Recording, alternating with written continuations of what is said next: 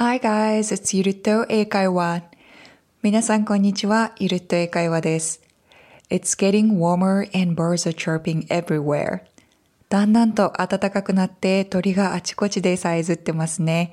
春を感じる陽気になってきました。そんな今日は春を感じるフレーズを3つご紹介いたします。Alright, let's dive in. Spring is just around the corner. Spring is just around the corner. 春はすぐそこ。Spring has come. Spring has come. 春が来た。It smells like spring. It smells like spring.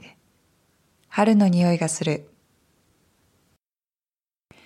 一つ目のフレーズ Spring is just around the corner の just around the corner は直訳すると角を曲がったところにという意味になりますが、間もなく、間近にという意味でも使われます。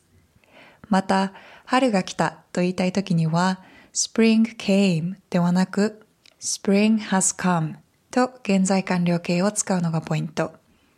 春がこれからも続くという今へのつながりを表すことができます。ちょっと詩的な表現をしたいという方は、It smells like spring.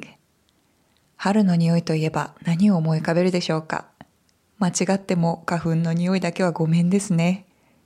それでは繰り返してみましょう。Repeat after me. Spring is just around the corner. Spring has come. It smells like spring.